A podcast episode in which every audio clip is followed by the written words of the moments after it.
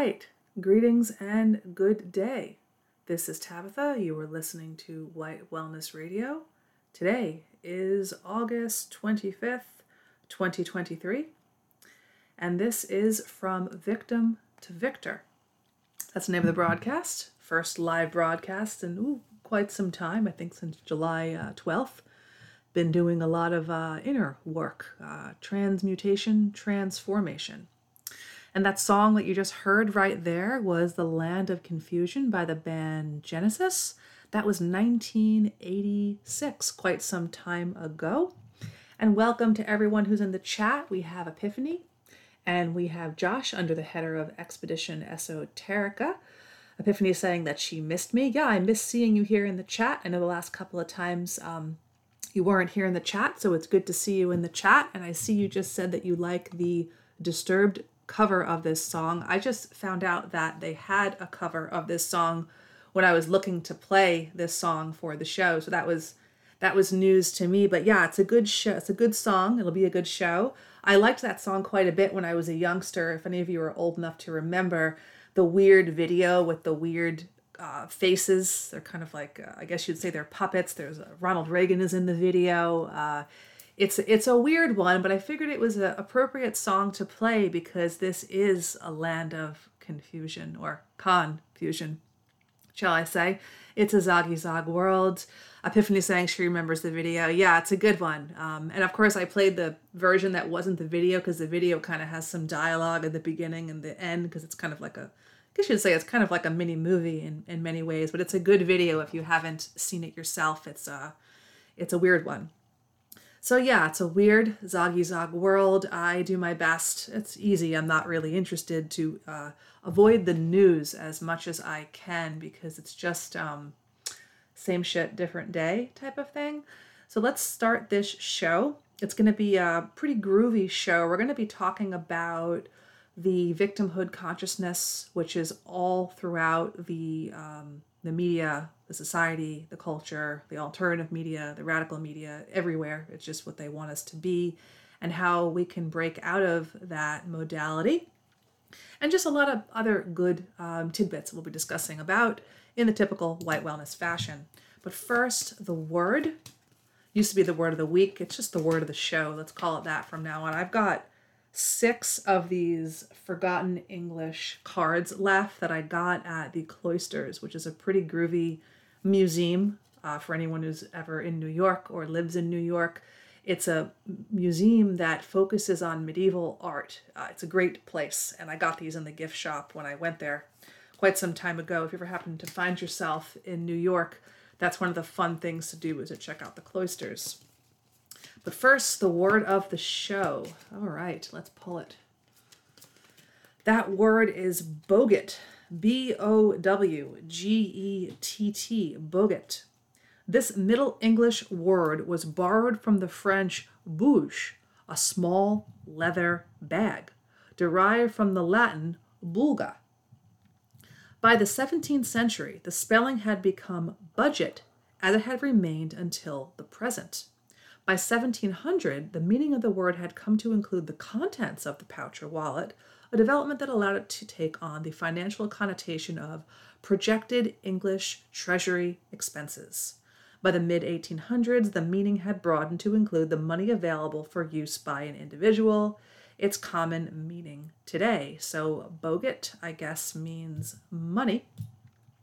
Interesting one, considering that money is a big topic these days. It's been a big topic for a while, but with the prices of a lot of things these days becoming very cost prohibitive, it's interesting to think about how that all works. And then we're actually going to be talking about ways to help with your food budgeting, because food is one of those things that, gosh, it's gone up in price, especially here on the coast in New York. Food is already expensive here in New York, but it has gotten really, really expensive since OpenAI. It's like ridiculously expensive. Even for basics, it's gotten really expensive. Even if you try to eat in season and make all your own food and do a lot of these practices, it's still very expensive. And takeout is like, forget about it. Even shitty takeout is really expensive. All right, so let's kick off this show, and I want to talk a little bit about sickness, dis-ease.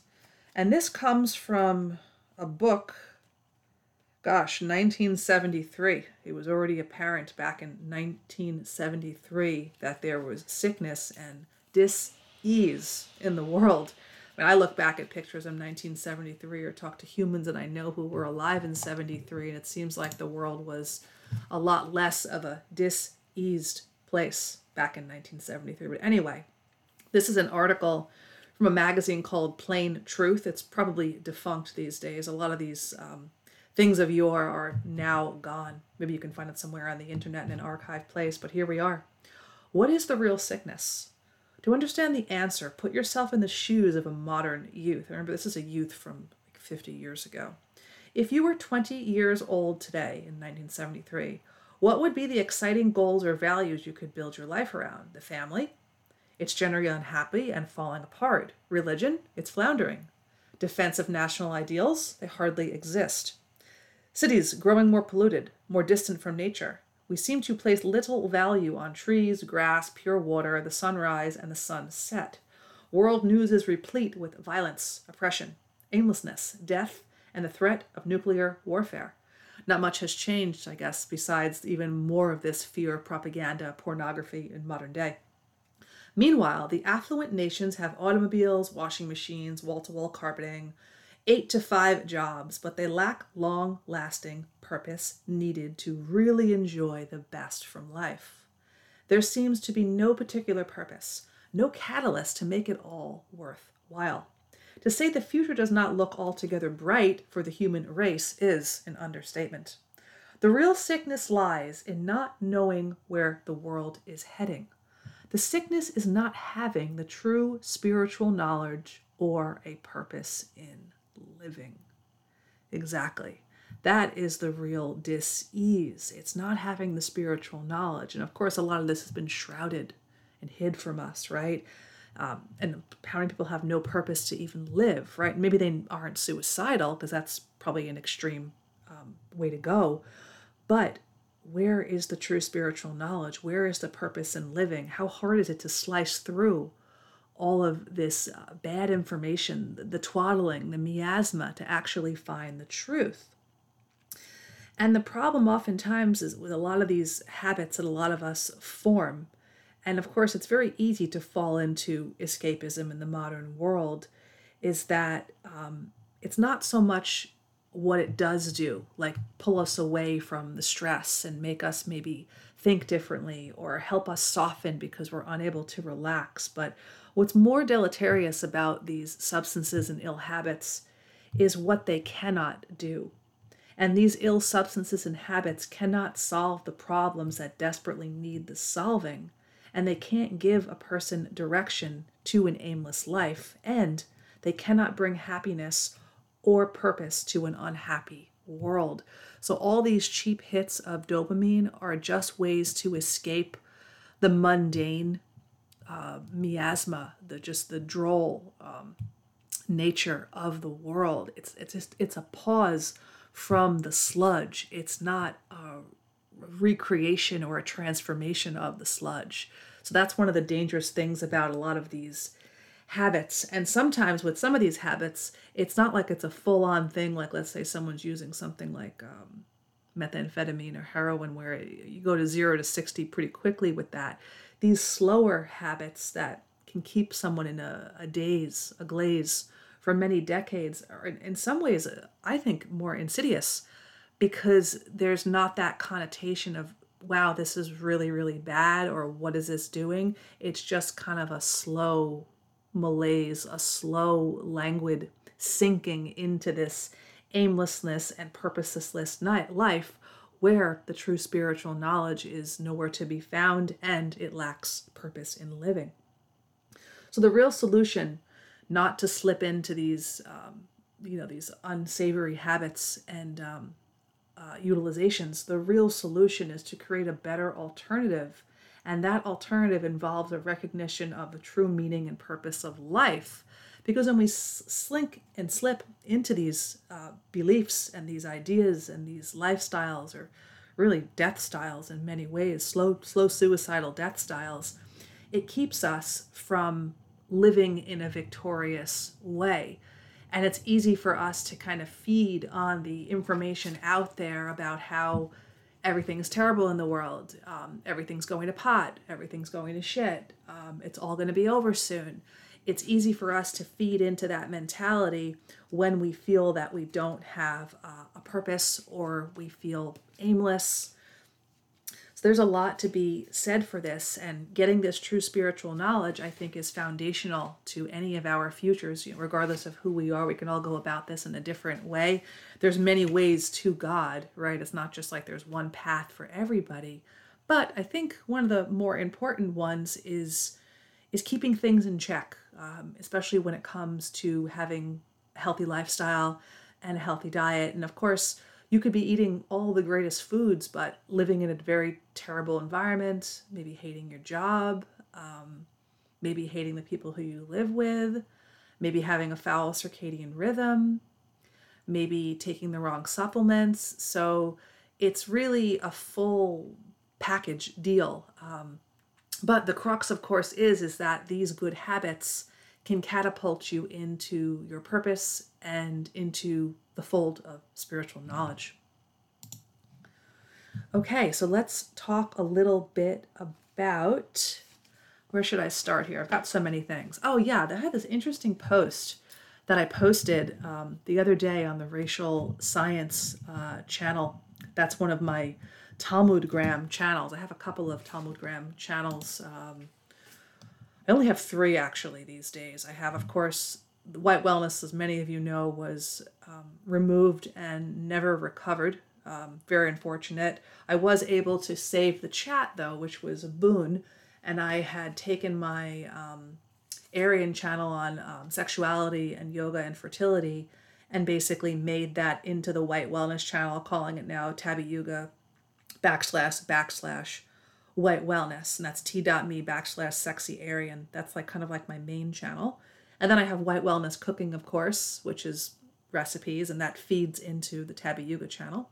And then I have my Racial Science channel, which also feeds into the Tabi Yuga channel, which interestingly, I think is it's my second most popular channel in regards to numbers of subscribers, but it's the one that gets the most amount of hits. It focuses on polygenist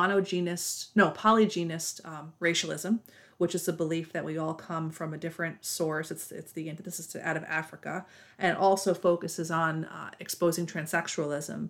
And it's funny, I've actually seen people talking about on Telegram how they hate this channel, yet they're following it, and it gets lots of shares and lots of likes. So it's almost like vegans who go on to like those carnivore channels and they're like, you're all gonna die, you pieces of shit, fuck you for eating animals. It's kind of like that, which is funny.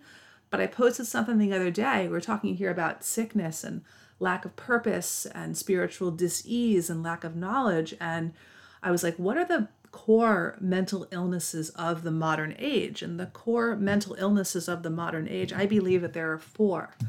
Number 1 would be veganism.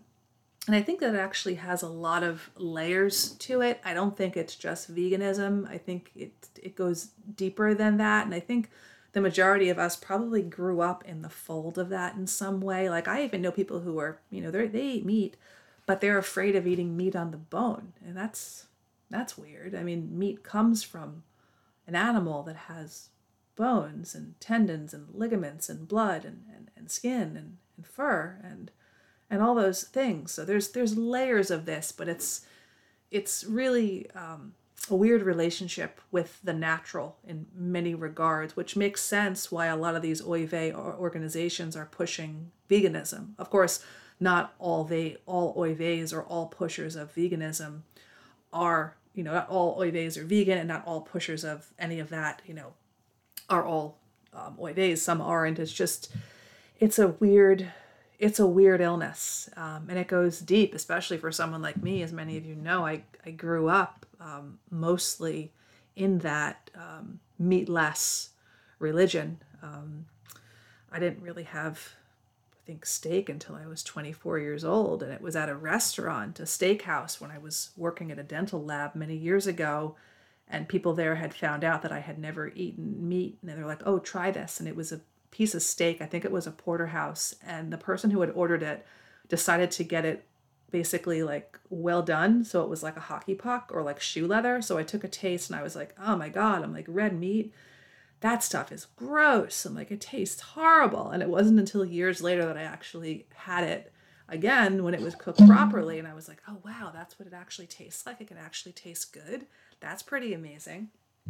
So I think that's a big illness. I think it's deeper than many of us are even aware of, because so many of us are inculcated or grew up in that meatless fold. And if you look back at an interesting show I did probably about 2-3 years ago called Fiber Menace, I talked about the history of the vegetarian movement, the history of, you know, bran and fiber. And of course, the fiber that you're getting from fruits and vegetables is very different than, you know, loading your bowels with bran. You know, like, you could at least say that that stuff is more natural, albeit you could also argue that many of the plants nowadays, both fruits and vegetables, are a far cry from what they were many, many years ago. You could even say something like broccoli isn't like the original version of like a cruciferous vegetable. You could really get into it in like a deep way.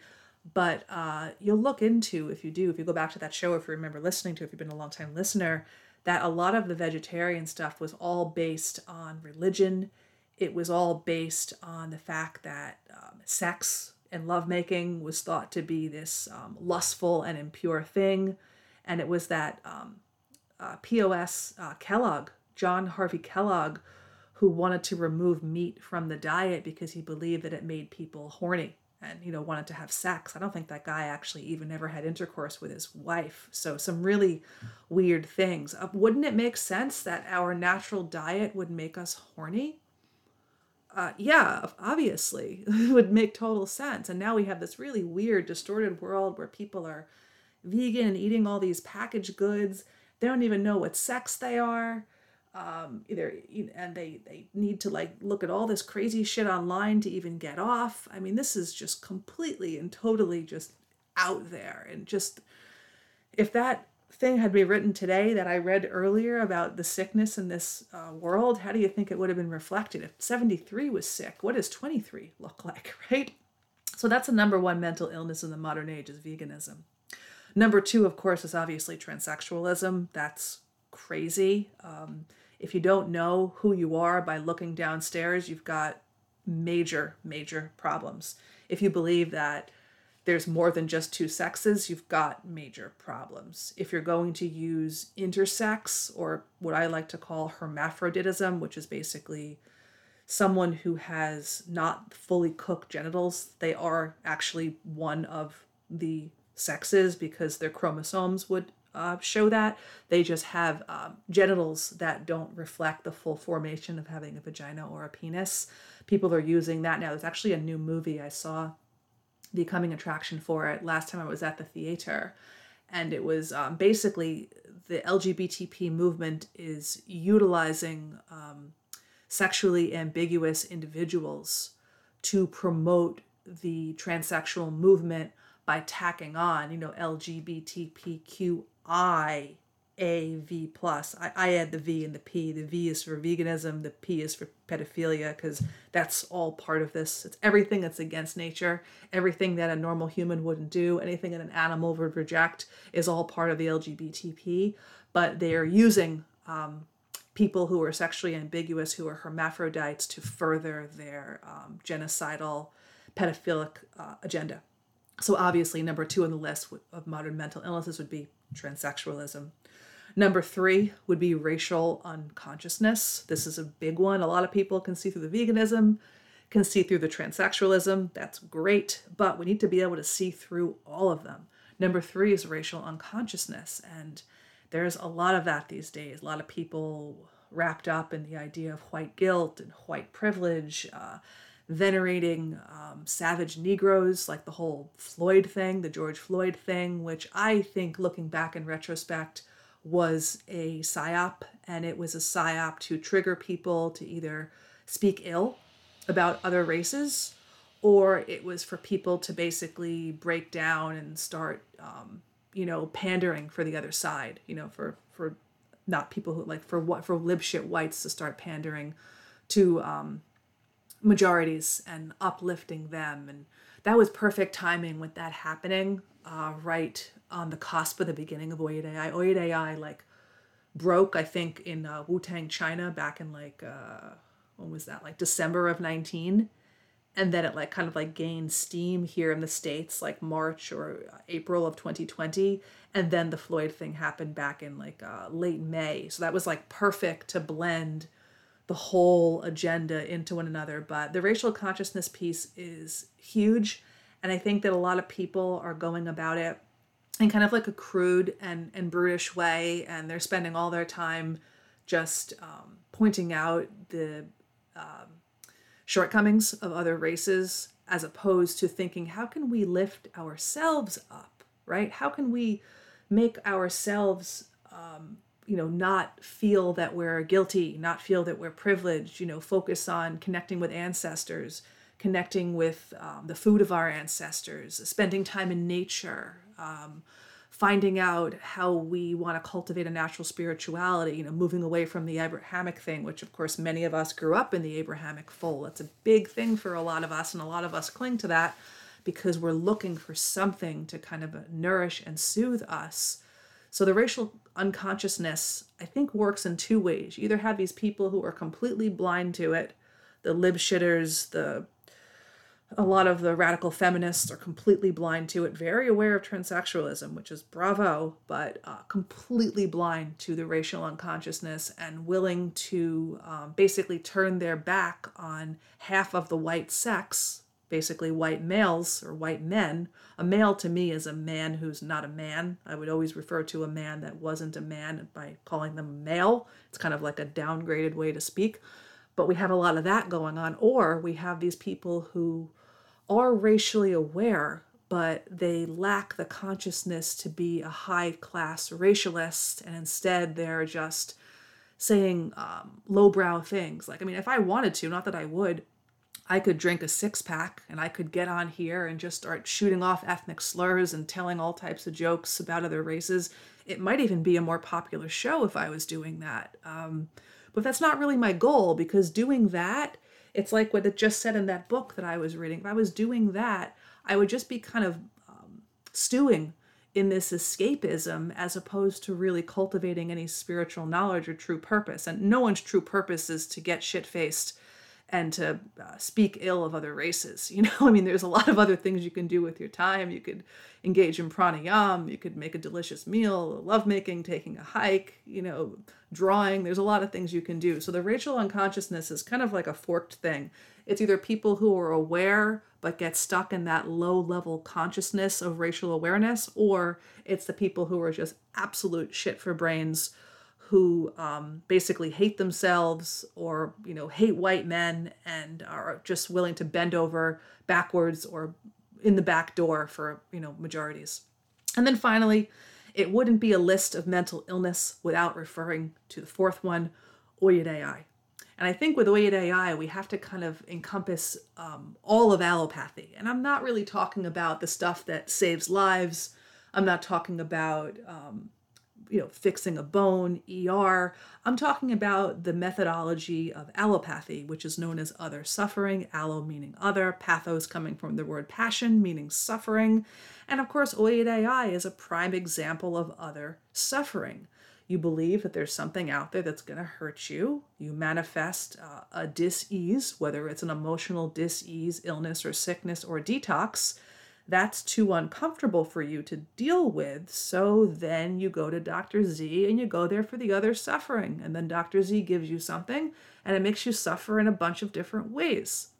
If they actually told people that was their gig, that they gave you something to ameliorate or relieve your initial symptoms that was going to make you ill over time in different ways, I don't think most people would go for it. So that is a mental illness if you believe in that system.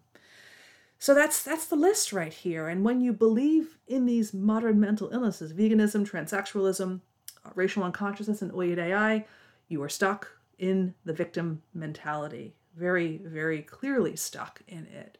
So these are the four things we have to liberate ourselves from. And the more we liberate ourselves from this, The closer we get to nature, the closer we get to our roots, the more we trust ourselves, the more of a natural life we're able to live, and the more connected we'll really be to what we really want to be. So many of us in this, supposed movement talk about, wanting to be people more like our ancestors, wanting to maybe live off the land, which may not be a reality for many of us right now, and that's okay. But if we're able to shift our consciousness away from this victimhood into this consciousness of being a victor, being victorious, we can really make good changes. So I think it starts with many of these things, and it starts with comprehending what is a mental illness and what creates victimhood and how we can shed that skin, much like a snake, and then go on to other things and live in a way that really reflects who we want to be. Because when we shed those mental illnesses, then we can really start to live with our spiritual knowledge. And I think oftentimes spiritual knowledge isn't just like finding some text of yore that you like, like reading the Eddas or reading the Vedas. Like, yeah, that's groovy and everything. But I think spiritual knowledge is really about knowing yourself. I think that's the crux of spiritual knowledge, because then that really gives you purpose in living. If you know who you are, you have a purpose in living. And it's so easy these days. I know how easy it is to fall into the constant distractions and to really feel like we don't know ourselves. I mean, anyone who looks down there between their legs doesn't have a clue what they're looking at and is thinking about getting it cut off or cut up or whatever, that person doesn't know themselves. I mean, come on, Just like someone who's afraid to eat meat on the bone, they don't know themselves. Someone who has racial unconsciousness, they don't know themselves. Someone who thinks of something invisible walking through the air is going to kill them, they don't know themselves. So really, the way to win this game is to know ourselves. And of course, that all is going to be different for all of us. But I think it starts with having these healthy habits, because when we have this kind of skeleton, if you will, we're less likely to fall for their sludge. And their sludge is 24/7. They live, we sleep. So one of the best ways, of course, is just to not engage in it, right? Or when you see something online, know their recipe. They always use the same recipe, different ingredients, but the same recipe. Let's take a Gandhi at the chat right here. Epiphany is saying the Seventh-day Adventists are major pushers of veganism. Yes, absolutely. And I believe I spoke of that when I did that Fiber Menace show. They are big pushers of it. They are linked, I think, to the Physicians Committee for Responsible Medicine, the PCRM. So they do a lot with that. And all of the major universities and colleges here in America, like Harvard, Cornell, all these big like Ivy League schools, all of these schools are still putting out information telling us eat the seed oils, eat the polyunsaturated fats, and that the saturated fats will cause all of the diseases, which of course we know it's a hoax. Now, do we want to be eating like 80% of our diet in fat? I don't think so. I don't think that that's evolutionary consistent. Like in the idea of when people are doing these keto diets, it usually calls for like 80% fat, 20% protein. So technically it's a low protein diet. It's really very similar to veganism. And of course it doesn't have any carbohydrates or very low carbohydrates. And the most important thing that Zog wants you to do with your diet, there's two things that Zog hopes for. Zog hopes that you overeat fats and that you especially overeat rancid, toxic, tranny fats, polyunsaturated fats. Zog is banking on that. And Zog is also banking on the fact that you eat the plant foods that have the most amount of anti-nutrients and plant toxins. So whether you're a vegan or whether you're doing keto, you could be eating tons of really poor quality fat. And you can be eating a lot of vegetables that are loaded with oxalic acid. And we've talked a little bit, I think, about oxalic acid in the past on some broadcasts. We've talked a lot about, there's so many anti-nutrients in plants. I'm sure many of you listening are familiar with these, just listening to other broadcasts talk about it. There are oxalates, there are goitrogens, there are lectins, there are saponins. What else are there? tannins, phytates. There's a ton, of course. And the thing is that these will interfere with the absorption of vitamins and minerals and other nutrients. So something that's interesting, let's say you're eating something like red meat or oysters, which are good sources of zinc. If you're eating that with certain plant foods, you'll actually absorb less of the zinc that is in the red meat or the oysters because you're eating something that kind of blocks the absorption. So that's why oftentimes when people move away from some of these plant foods, and I don't believe that all plant foods are bad. I think it's kind of an extremist perspective to say on the vegan side, all animal foods are bad. And then we have the reverse of that with the strict carnivory approach that say all plant foods are bad. I think we have to ferret out within that because, of course, within the scope of plant foods, some of them have more anti-nutrients than others, right? And then in the scope of animal foods, some of them could be loaded with polyunsaturated fats or loaded with heavy metals, right?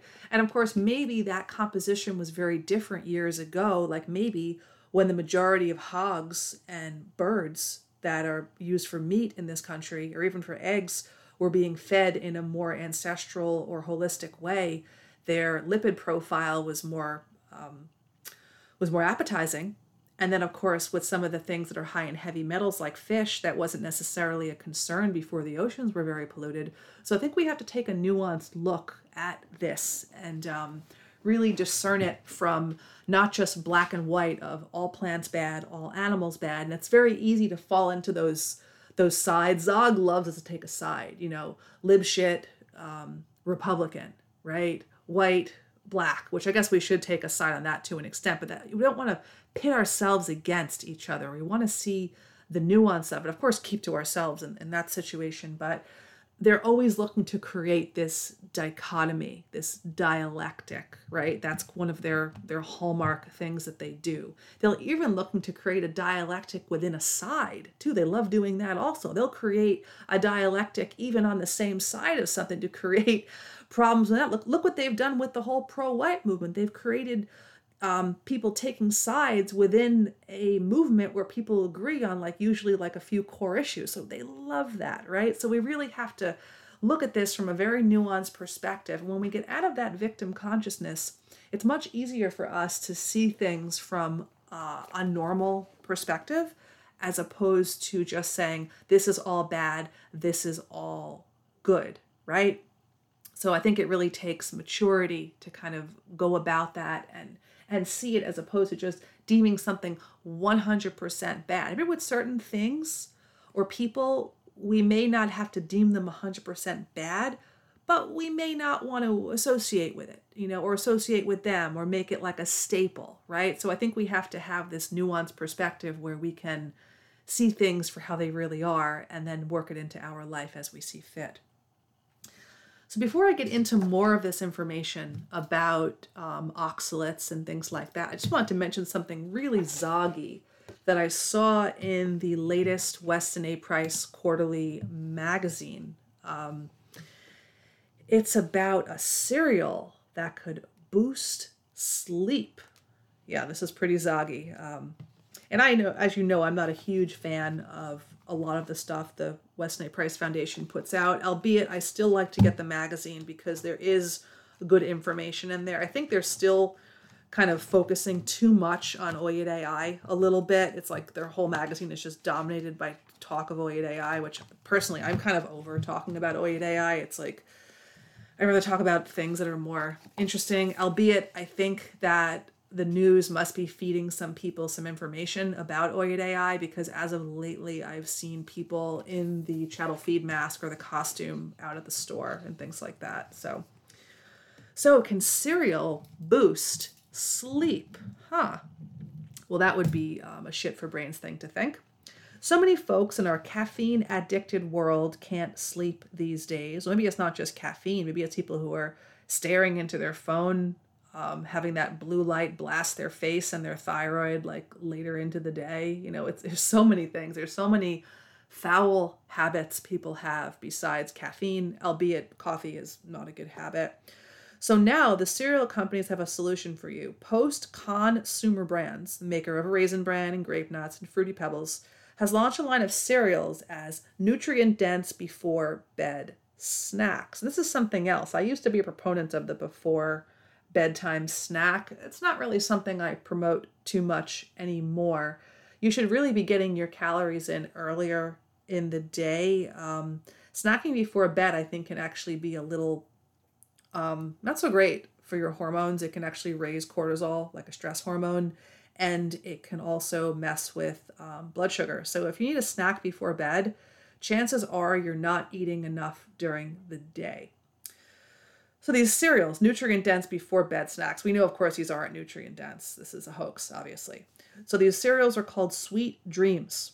The cereals are supposed to boost melatonin. Okay, we don't want to exogenally supplement with melatonin. That can cause thyroid issues. We want to live in a way that our circadian rhythm is set so we are able to secrete melatonin. Wouldn't that make more sense?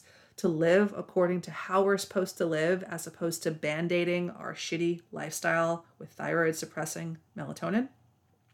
So these cereals have melatonin. They also have notes of lavender and chamomile and added vitamins like mineral, like zinc and iron. Of course, we want to get zinc primarily from our food. Zinc is not the worst thing to supplement. We definitely don't want to be supplementing iron. We've been through this many times on the show. Go back to the show Graphene Goyams, and we've talked about this ad nauseum, how most of us grew up on iron-fortified food here in the States. I think that's also true for us who grew up across the pond in Europe, those of us who grew up in Australia, other parts of the white world. So most of us have been iron-fortified to the hilt. A cereal called Honey Moon Glow contains extruded whole grains. Extrusion is a very deleterious process of cereal making. Most cereals are made via extrusion. It locks in all the anti-nutrients like the phytic acid.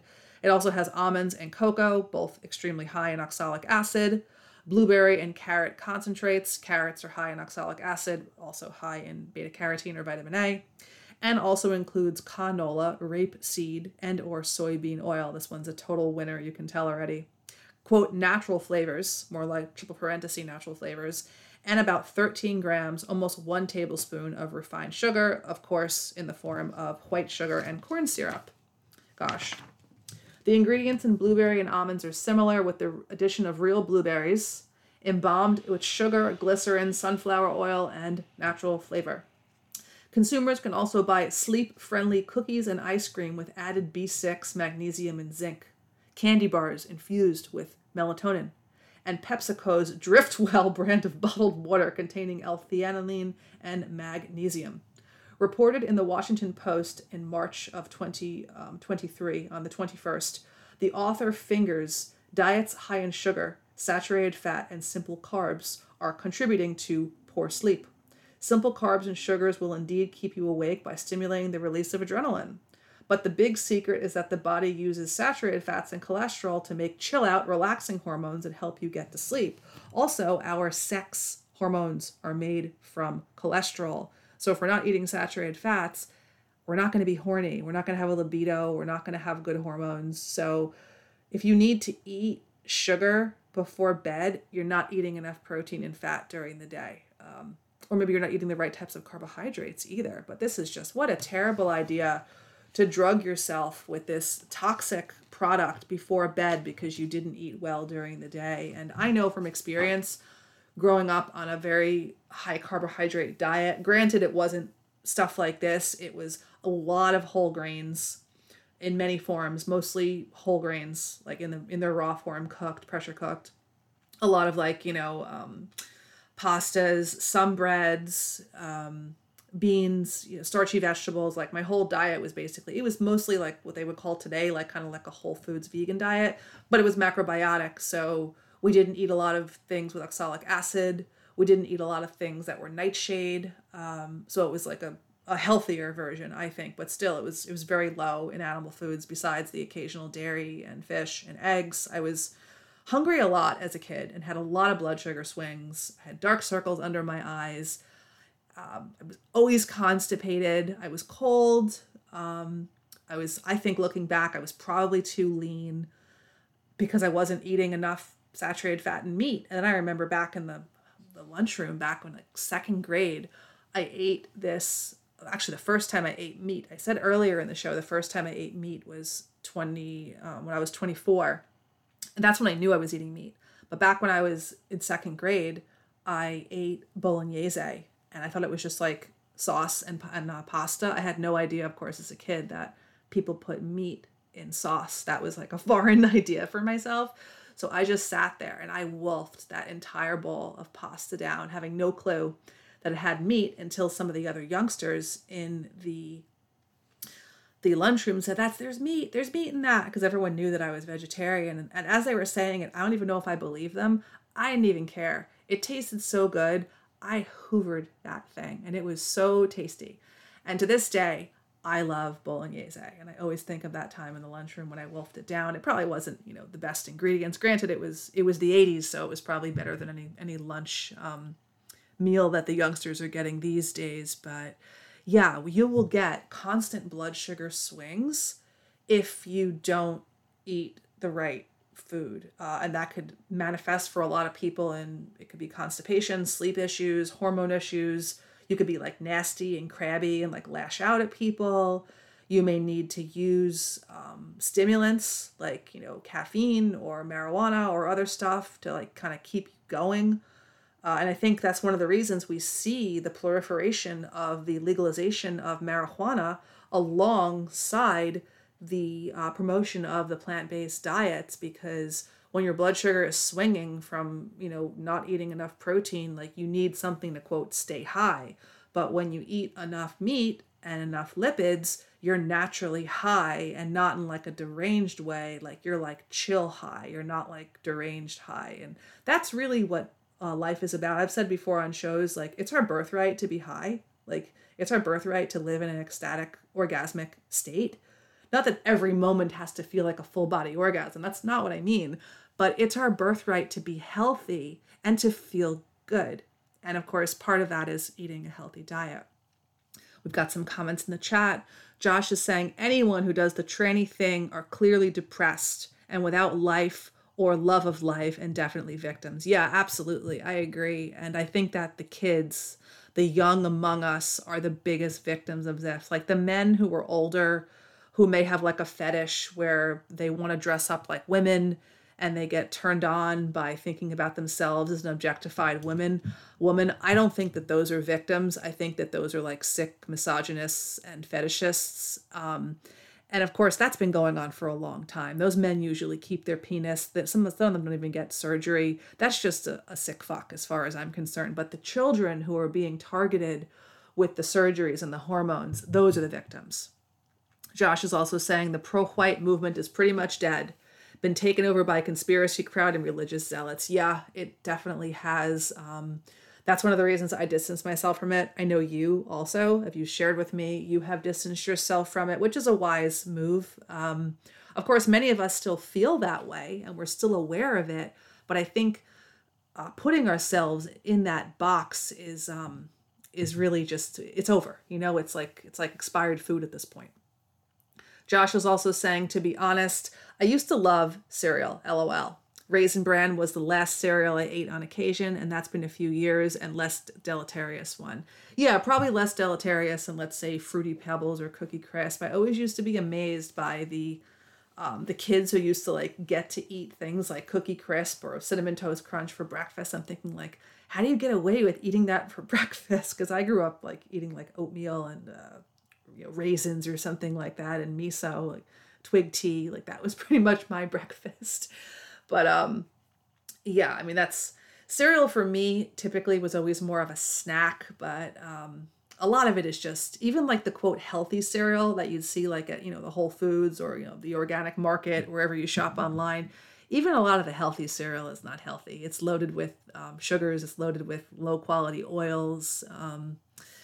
Yeah, it's just something that these days I really don't have a craving for. If I do ever have a craving for it, and it's super rare, there's a brand called One Degree, and they make a brown rice crispy. So it's like Rice Krispie Treats, but it's brown rice. And if I was going to have cereal, I would have One Degree brown rice crispies. And they are good if you're making like your own Rice Krispie Treats, which I do kind of love, I'll be honest. I get like really good marshmallow fluff, like not the fluff brand. That stuff is sludge, but there's a brand called Toonie, Toonie Toonie marshmallow fluff. If you mix that with the One Degree brown rice cereal and butter, oh, those are so good. I love Rice Krispie Treats. I think they're great. But of course, the good ones. Josh is saying, what I was driving at about the tranny thing is that I get this feeling, at least from a person I notice at a meeting, that there is no fulfillment. Yeah, that is, that's hitting the nail on the head. And it's also like I've heard with a lot of transsexuals is that they keep on awaiting like the hormones, the surgery, the name change, the whatever milestone. And then they do all of these things. And then they're done doing all these things. And then they're like, holy shit. And they're not happy still. And then the feelings of suicide start. So it's a dead end to nowhere. It's a terrible, terrible thing. It's probably one of the worst things to happen in a long time. And we're all living through this horrible experiment. I don't think it's going to end well for a lot of people who are on that bandwagon, who are actually doing it. And I think the people who are supporting it, whether they're just supporting it like in general, or if they're supporting like their child going through it, I think there's going to be a massive backlash. Epiphany is saying, I used to love the peanut butter panda puffs. Oh yeah, I know those. Those are pretty good too. But these are like snacky things. Like the idea that like you would eat this before bed because like you were starving yourself all day. Like, well, yeah, if you eat like the food pyramid Zog diet with what it used to have 6 to 11 servings of grain. I know now it's like the My Plate, but gosh, I mean, even when I was like eating like that type of diet, like more of like a carbohydrate based diet back in the day, I still was not eating 6 to 11 servings. That's just crazy. Okay, so we talked about cereal. Now let's talk a little bit about blood sugar, because we're talking about blood sugar. I'm talking about my past with my blood sugar swings. And I just thought something was wrong with me for years. I remember, speaking of cereal, I used to carry this bag of cereal. It wasn't a box. It was a bag of cereal. And it was called puffed corn. It was basically Corn Pops, which I'm sure all of you listening are familiar with that, especially if you grew up in the States. Corn Pops, of course, have like that glaze of corn syrup or sugar on them. This was the same thing, but without the glaze. It was just like the puffed corn. But I remember like even in like my teens and my early 20s, hanging out places and just all of a sudden getting this thing that I would call a hunger attack. I would just have this awful drop in blood sugar and I would have to eat something right away, and oftentimes it would be something like this puff corn. I used to like hang out sometimes with friends like late at the beach, and I would just get these awful blood sugar swings. Of course, no one else I was hanging out with were getting it. Even the people who were more close to being like lacto vegetarians or lacto ovo vegetarians, they weren't getting it. It was just me. So blood sugar. So here's an explanation of blood sugar from kind of like a TCM or like an yin yang perspective. This is an interesting way of thinking about it as opposed to the way we usually think about it from the Western connotation, but here we go. So when we eat, the process of digestion converts food into glucose, which is yin, which is carried into the blood to the pancreas, where the increased blood sugar level stimulates the production of insulin, which is considered to be very yang, which is carried into the blood to the liver, where it converts excess glucose in the blood to glycogen, which is also yang, which is then stored in the liver. A decrease in blood sugar, on the other hand, stimulates the secretion of cortical hormones in the adrenal gland and ACTH in the pituitary gland, and these hormones are yin, which raise the blood sugar level by converting some of the glycogen stored in the liver to glucose. In other words, in a healthy body, the blood sugar level is maintained by an interplay of insulin yang and cortical hormones and ACTH, which are yin. So we see this yin-yang interplay of hormones, just like we see it with organs, just like we see it with the sexes. In a poorly functioning organism, however, the swings in blood sugar levels are much greater. For example, if the insulin supplied by the pancreas is excessive, too much glucose will be converted to glycogen. The blood sugar level will fall and remain low. This condition, which is very common in America, this is from 1973, this information, is called hypoglycemia. It is caused by the overstimulation of the pancreas by excessive quantities of carbohydrates, and also indirectly from certain drugs as well. And this book is saying marijuana is one of the drugs that this can cause. And like I've said before, I'm not against carbohydrates. I just think that we have a lot of this diet culture where they tell us eat tons of carbs, whether it's, you know, veganism is like promoting a lot of carbohydrates. The pro-metabolic community is promoting a lot of carbohydrates. And then we have people on the other side, on like the keto and the carnivore side, or even the paleo side to an extent, who are more in like the low carbohydrate. I think we have to find the sweet spot for all of us, but I think we run into problems when we eat too many, obviously, and when we don't eat enough, we end up taking in too much of other macronutrients, and that becomes problematic. And we also have to think about our own history, our age, our sex, our race, our indigenous or ancestral diet, right? I mean, think about when Dr. Weston Price was going around and visiting a lot of these people. He went up to see, like, I think, Inuit people, and they were eating kind of like full carnivore diet, right? Was that the healthiest diet? Maybe not. I mean, but it's what they had available. And then I think some areas of like the tropics, like in Fiji, like there's an area of people called the Kitavans. Their diet is mostly tubers. So it's higher in carbohydrates, and then they get saturated fats from coconuts and tropical fish. Those people don't have obesity or, you know, mental illness from eating carbohydrates, like some people like to say who are low carb or zero carb. So it really depends on where you're living. And of course it would make sense that in the wintertime or in the north, we'd probably have less availability for carbohydrates. And like, let's say in the summer where there's an abundance, and maybe we would eat more, we would have more fruits, right? So we have to think about this contextually, how it works for us seasonally, racially, etc. If, on the other hand, the insulin supply is inadequate, the liver cannot effectively convert glucose to glycogen. This is diabetes, as the pancreas tires of producing insulin to neutralize the above-mentioned highly yin foods or drugs, or eventually becomes completely exhausted from this effort. Excess sugar begins building up in the blood. The blood sugar level then rises and remains high. In other words, excess yin stimulation will first lead to hypoglycemia, low blood sugar, and then to diabetes, which is high blood sugar. So we see this complete mechanism of how this happens and how it futzes with blood sugar up and down.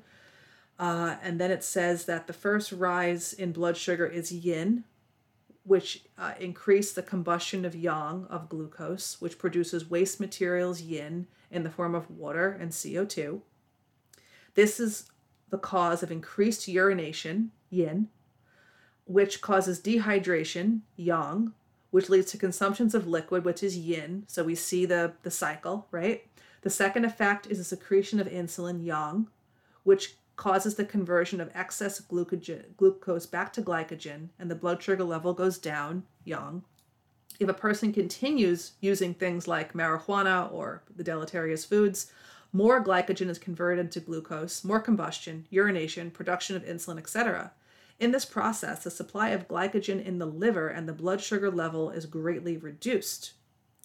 This is the case of increased appetites for things like sweets, which oftentimes when people are new to using things like marijuana, they get what's called the munchies and they eat a lot of sweets. But after time, that doesn't happen anymore. After time, they need the marijuana to actually stimulate their appetite in the first place. So it's a very much a double-edged sword, and TCM goes all into this. But the vicious cycle of marijuana, the conversion of glycogen to glucose, increased urination, insulin, the conversion of glucose to glycogen, does not last forever.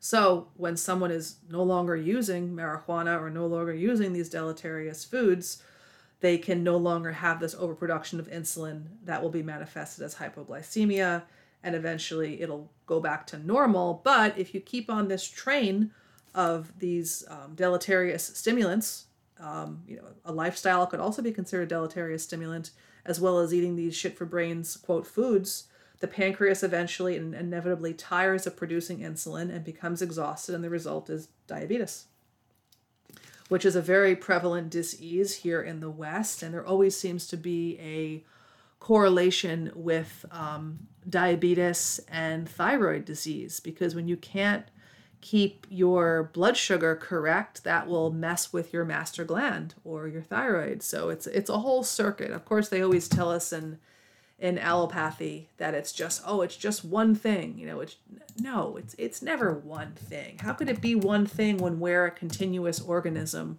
with many of these different parts? Just to end this segment, let me just mention this marijuana addiction thing from the Chinese perspective. And by the way, an update for anyone who's interested in the course that I'm offering. I'm still working on it, the marijuana mitigation course, Cultivating Self-Love. So that's something that is still on tap, but I still plan to put something out in that regard. I know it's something that a lot of people, especially a lot of whites, struggle with finding ways to mitigate marijuana. I myself have dealt with this. It wasn't fun. It really isn't a fun thing. And a lot of people make a million and one excuses about it. But there always is a way to stop doing something that you don't want to do anymore. So marijuana addiction from a Chinese medical perspective. The active chemical in marijuana, THC, tetrahydrocannabinol, creates heat. And in Chinese medicine, we talk about heat and cold and wind. Creates heat in the stomach. The heat manifests as an insatiable hunger. This is the munchies. The fire in the belly just burns up the food, causing you to want to continue eating, seemingly never to get full. Short term, this causes weight gain. The heart rate will rise. Some people experience perspiration. So that's the munchies when you first start utilizing. Then, long-term users no longer get the munchies. Instead, they need to be under the influence to feel any desire to eat. And that is basically the first stage of cannabinoid hyperemesis syndrome, what they call CHR. It's classified by some as a, quote, autoimmune disease. I don't believe in the current hypotheses regarding autoimmune disease. That's basically a gaslit way to say your body turned against you. Autoimmune disease is just toxicity. That's what that is. The way to tell a short-term from a long-term user is that look at their body type. Long-term users will be thinner. The constant stomach heat of being, quote, stoned eats away at the nutrient stores. They will become apathetic and not have much energy or will to do much of anything. So originally, from the TCM context and the Vedic context, marijuana was something that was used in sporadic ways, very medicinally. Probably wasn't smoked. Probably was used more in other things, like in a compound, or it was used, ingested, I think, in the Vedic times, making things like bhang and like bhang lassies and things like that. And I think the Chinese would make herbal mixtures with, more than one herb in them.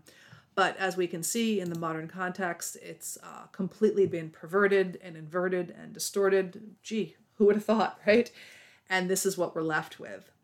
So that was just a little bit there about blood sugar and how it relates to something like marijuana.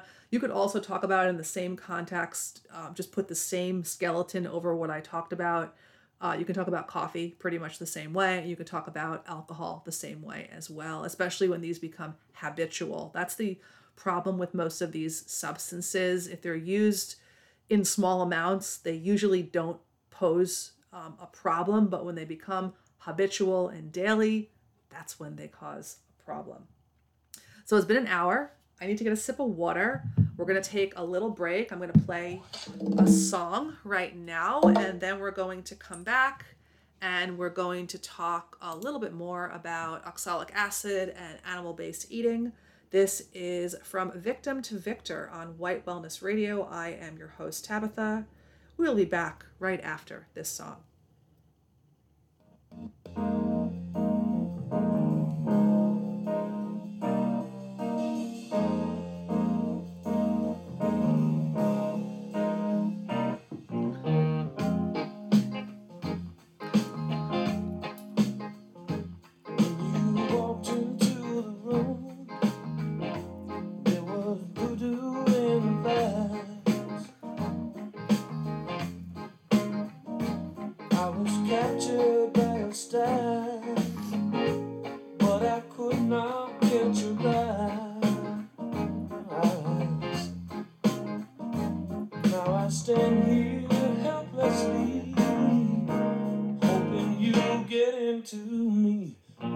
So into you, I can't think of nothing.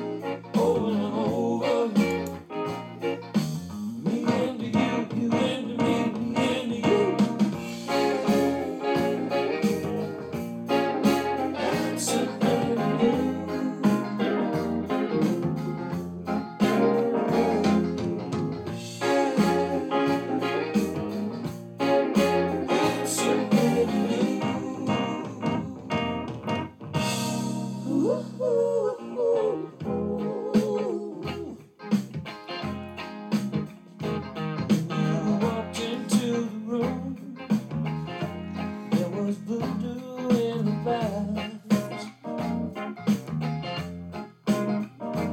I was captured by the stars, but I could not catch a breath. Now I stand here helplessly, yeah, hoping you get into me. I am so into you, I can't get to nothing else. I'm so into you, baby, I can't get to nothing else. No, no, no, come on, baby, I'm so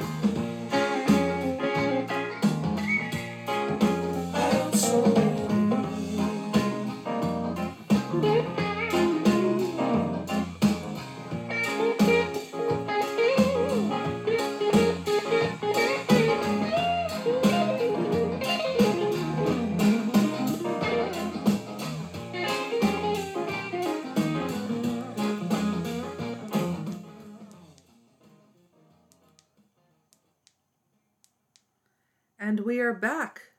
This is Tabitha. You were listening From Victim to Victor on White Wellness Radio. That was Atlanta Rhythm Section with So Into You back in 1976. Groovy song. So we are back. We have been talking about a lot of things in the last hour, talking about modern day mental illness, talking about the sickness and dis-ease of society is basically having no purpose and no spiritual knowledge. We've been talking about blood sugar and how that relates to stimulants. So now I'm going to shift gears a little bit and talk about something from the Ayurvedic perspective called Prakiti. Now, many of you might have heard the word dosha before. I've talked about this on the show many a times. A dosha is considered to be what's known as a humor or a constitution, but it's kind of the constitution that we acquire from our choices in life. Our prakiti is basically the constitution that we're born with. So we all have the constitutions that we acquire from our habits, our lifestyle, our food choices, our emotions, you know, basically everything. And then we have what's called our prakiti, which is determined by our constitution at birth, you know, what our moms ate when they were pregnant, what we were fed as kids, the circumstances of our conception, our race, our sex, where we were born, you know, all of these things that we just can't really change, that are just immutable. Unlike nowadays, people think they can change their race and their sex. And I have news for you. You can't. The best thing to do is just enjoy what you're working with and maximize and find ways to optimize what you have. That's the best thing to do, as opposed to thinking of ways to change yourself that you can't change. It's maybe changing if you have like a foul habit of like eating cupcakes every day. Maybe you want to change that, but you can't change like the immutable things that I just mentioned. So this is our prakiti, and we all have one of these, and it basically governs why some people are able to get away with certain things and some people aren't. And of course, maybe there's other things that play into that, like our emotions and our beliefs with certain things. But here's a little bit just about Ayurveda, and then a little bit about prakiti, and then we're going to go in talking about some plant toxins and some of the popular iterations of animal-based diets. If Ayurveda were a religion, nature would be its goddess, and overindulgence would be the soul's sin she would punish. Ayurveda is meant to allow you to enjoy the pleasures of life up to the point that such enjoyment interferes with your health. Here's an interesting thing that many of us can probably relate to that the modern society pushes. Full-time gratification is in fact bondage, because the more we consume, the more we become captives of our consumption. Unlimited indulgence makes us less free because we become less self-sufficient. Each of our own addictions to caffeine, sugar, salt, sports spectaculars, TV game shows, alcohol, drugs, gambling palaces, or other indulgences is another nail in the coffin of our freedom, another restraint to our individual freedom. Most of us don't even know how to indulge properly, and we sicken and die from the side effects of our indulgences. True enjoyment is possible only when there is true health. Yes, and we live in this society where they always want us to be pressing the button for stimulation. Constantly, constantly, constantly. Junk, quote, foods, are junk because they have all taste and no nutrition and are usually washed down with soft drinks or coffee. And that's what's meant by having this constant full-time gratification. Like if you're constantly swilling all these beverages, like you're not living a life of freedom. You're a slave, essentially. Most soft drinks are intensely sweet, and many have the added bonus of caffeine. Coffee is pungent, plus whatever sweet is added with cream and sugar is also full of caffeine. Caffeine is a metabolic credit card, a substance which forces the body to secrete enough hormones to keep us functioning, gratifying ourselves with sweetness in its various forms until we drop from fatigue. Like the fiscal debt we are encouraged to create by Zog, most of us develop crushing burdens of physiological debt by the use of such credit cards. And I've heard others refer to coffee as, imagine your adrenals as like little hats on top of the kidneys, and imagine they're just kind of relaxed and they're kind of sleepy. And what happens when you take the coffee is this mean little guy comes out with a whip, and he starts lashing and beating on your adrenals to wake up, even when like you're just like completely and totally tired. And eventually, how long can you do that for? Eventually, all bills come due. Unlike financial institutions in third world countries, your organism cannot default on its debts except by dying. Perhaps diabetes develops a dis-ease in which the body can no longer cope with the tremendous quantities of sweets in which your mind requires, and begins to discard it undigested. Or maybe your thyroid or adrenals collapse from the debt burden and your system goes on a general strike. So eventually the body isn't able to process the burden of foods that it is given. And like we were talking about in the blood sugar thing, when I was talking about, marijuana in particular, but I think it could also be applied to things like coffee and alcohol, is that all of these things, while they serve a purpose to soothe us in a certain sense, they also take away our nutrients, or they make it harder for us to absorb nutrients. And like I had said in the beginning of the show, it makes it harder for us to actually see that there is a problem, because we just kind of fall into this, everything's okay now, when it's really not. And when you're doing that over and over and over again, it's easy to forget. It's more than a bad habit. It becomes a bad belief in a certain way. So that's a bit about Prakiti, about how Mother Nature basically it punishes the overindulgence, and we live in this culture where it's constant overindulgence. People speaking about how it's okay to do a Netflix binge, right? That's just okay to sit your haunches on the couch and just watch 10 episodes of a show. That's completely and totally okay, especially during OpenAI. That was lauded. You were a hero if you were doing that during OpenAI. That's not okay to do that. And maybe if you're sick or something and you're relaxing and you need to, but even so, if I was sick, I wouldn't be doing that. I would be watching like an interesting movie or reading a cookbook or something. I don't know. My idea of entertainment may be very different than other people, but we can see clearly that overindulgence in its many forms, overindulgence of the things that denutrify us, keep us in victim consciousness. And then it makes it harder for us to basically get the sustenance that we need to become victorious. Hand rubbing intensifies. So now let's change it up a little bit and let's talk about oxalates. This is, I think, from my knowledge and my study, to be the most deleterious of all the plant toxins. And that would be what they also call oxalic acid. Josh is saying, gonna go work out for about an hour. I'll catch the archive. Great show as always. Thank you and catch you later.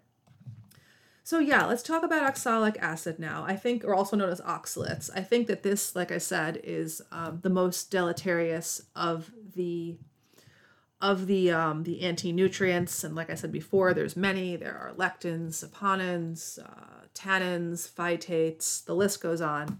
And of course, there are ways with cooking and soaking and sprouting and fermenting to lessen them. Not to totally get rid of all of them, but to lessen them. But I think that oxalates are probably the most deleterious. And the funny thing about oxalates is that they are lurking in so many supposed, quote, health foods. Like a lot of foods out there that, I mean, maybe, you know, if we're aware that they're not really health foods, but it's lurking in so many, quote, health foods out there that really aren't health foods at all. But nevertheless, some people still believe these to be health foods. Let me just find my notes on oxalates. Okay, here we go. So when you become oxalate aware, and oxalates are kind of like PUFA, you can't eat a zero oxalate diet. You can't eat a zero PUFA diet. You can find ways to be conscious of these, just like you can't eat a zero vitamin A diet. You can find ways to be conscious of this, but you can't.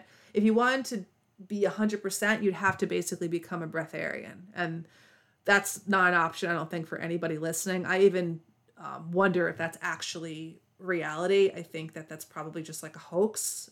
Maybe someone living in the mountains can do it or something, but I don't know. It's not something I'm looking into, and I don't know if anyone listening is really looking to just survive on breathing and on the sun. But anyway, when you become oxalate aware, it can help with a lot of stuff, especially if maybe you're dealing with something and it's kind of like mystery and you're not totally sure as to what it is. But once you become oxalate aware, it can help you in many ways, relieving pain, restoring your energy, healing and recovering more quickly, aging more gracefully, even if you don't have like a serious medical problem, expanding your food choices, getting fit, and enjoying your food and your life. So there's a lot of things to be said for this.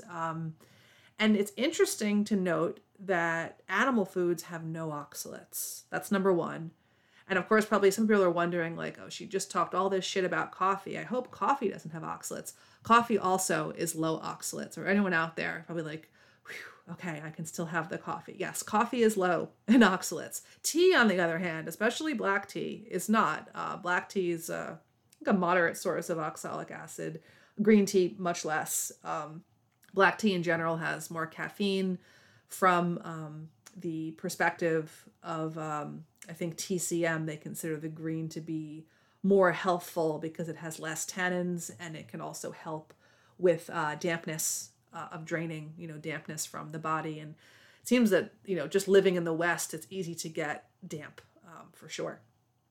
So that's a little bit about oxalates, a little bit of an introduction. So now what else can I share about oxalates? So oxalates are organic compounds that occur naturally in plants. So even if you use the best soil, the best growing conditions you could possibly ever imagine, they're still going to be in the plants. It's just like if you use the best thing you can do with, like, let's say growing your own organic marijuana, it's still going to uptake cadmium from the soil. And even if you say, oh, I'll do it hydroponically, I'll avoid the cadmium, you're still going to be dealing with a plant that is serotonergic, estrogenic, has carotenoids or vitamin A, has PUFA, and yes, marijuana is a source of oxalic acid. When you smoke weed and you get that cough in your throat, that like kind of feeling, which you don't get when you smoke tobacco, but you get it when you smoke weed, those are the oxalic acid crystals. So that's what that is. There's a post on my Telegram on the Tabi Yuga channel, I think last week, where I showed a molecule of oxalic acid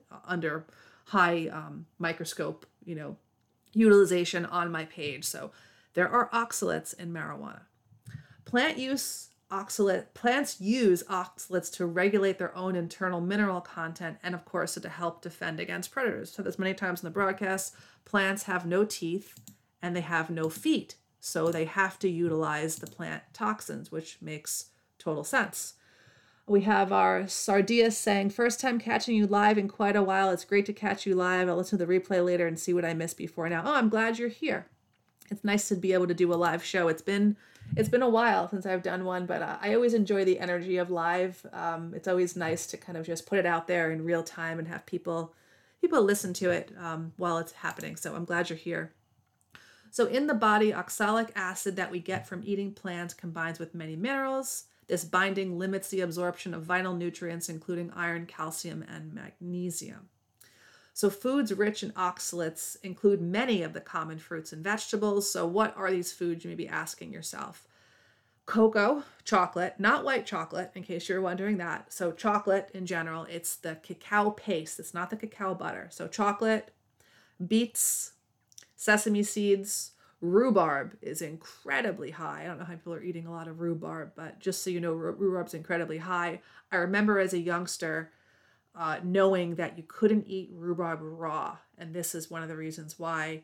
It always looks like red celery to me. I'm not sure if everyone else thinks that, but it usually is cooked with a lot of sugar, sometimes strawberries.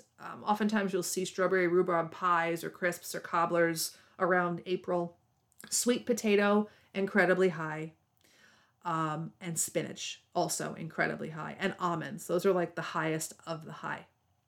Oxalates are responsible for the fact that virtually none of the iron present in spinach makes it into your or Popeye's body. And think about the whole Popeye propaganda, like, oh, I'm getting strong from eating spinach.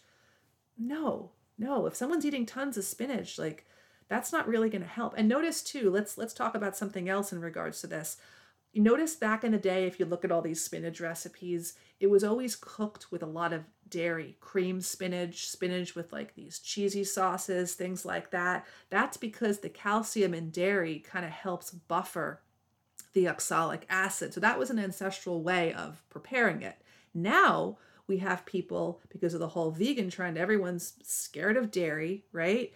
So now they're either just sautéing it or cooking it without any dairy, or even worse, they're doing like raw smoothies of spinach. And think about how a lot of people could wake up in the morning, they could do a smoothie of spinach, cocoa, almonds, maybe add some chia seeds in there, which were also really high in oxalic acid. And they could buzz that whole thing up.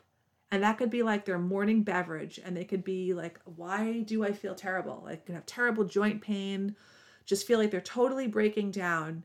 And they would never be able to pinpoint, oh gosh, it's this smoothie. And a lot of these foods too can cause kidney disease too. Oxalic acid deeply affects the kidneys. And think about what TCM, traditional Chinese medicine, says. The kidneys are the door to life. The kidneys are thought to be a very important organ in the TCM modality. It doesn't really get a lot of play in the Western one.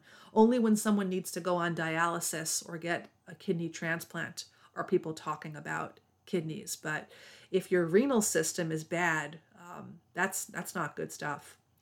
So here are some fast facts about oxalates or oxalic acid. Oxalate crystals can suppress the immune system and reduce mitochondrial activity, so lowering the metabolism. They form from plant-based foods, some more than others. Oxalates occur in over 200 plant families. Oxalates contribute to kidney stone formation. Nutritional deficiencies can contribute to oxalate sensitivity and make it difficult to expel them once they are formed. There are both soluble and insoluble forms of oxalates. Soluble includes potassium and sodium oxalate. Insoluble is calcium oxalate. There is a significant connection between oxalate crystals and fungal infections in the intestine. There is a connection between oxalate crystals and heavy metals in the body too. Think about that one. And Oxalobacter formigenes is the only known bacteria besides lactobacillus and bifidobacterium species that have the capacity to digest oxalate crystals. And I did a show a while ago where I talked about veganism and oxalic acid, and I had a guest on, a fellow named Damon, who many of you probably remember, who was part of the pro-white community. He's passed now, but we did a great show together. And we talked about the racial differences of oxalic acid and that blacks, interestingly enough, have more of this Oxalobacter formigenes, which is this oxalic acid bacteria that the body actually manufactures itself. It doesn't come from the consumption of oxalic-rich acid foods, but it helps in the digestion of oxalic acid-rich foods. So this leads me to believe that certain of these plant foods and maybe a plant-based or vegan diet in general is more easy or more geared towards blacks to be able to do than it is for, like, let's say a white person who's like from the north, who eats tons of meat, who eats tons of dairy. Like, think about the Nordic diets. Think about the diets in Iceland. Like, I saw something the other day about Iceland saying that they're the happiest people in the world and that they have one of the best diets in the world. Now, what's their diet based on? Meat. Typically, it's things like reindeer, so not as much like beef and lamb and bison, but still red meat.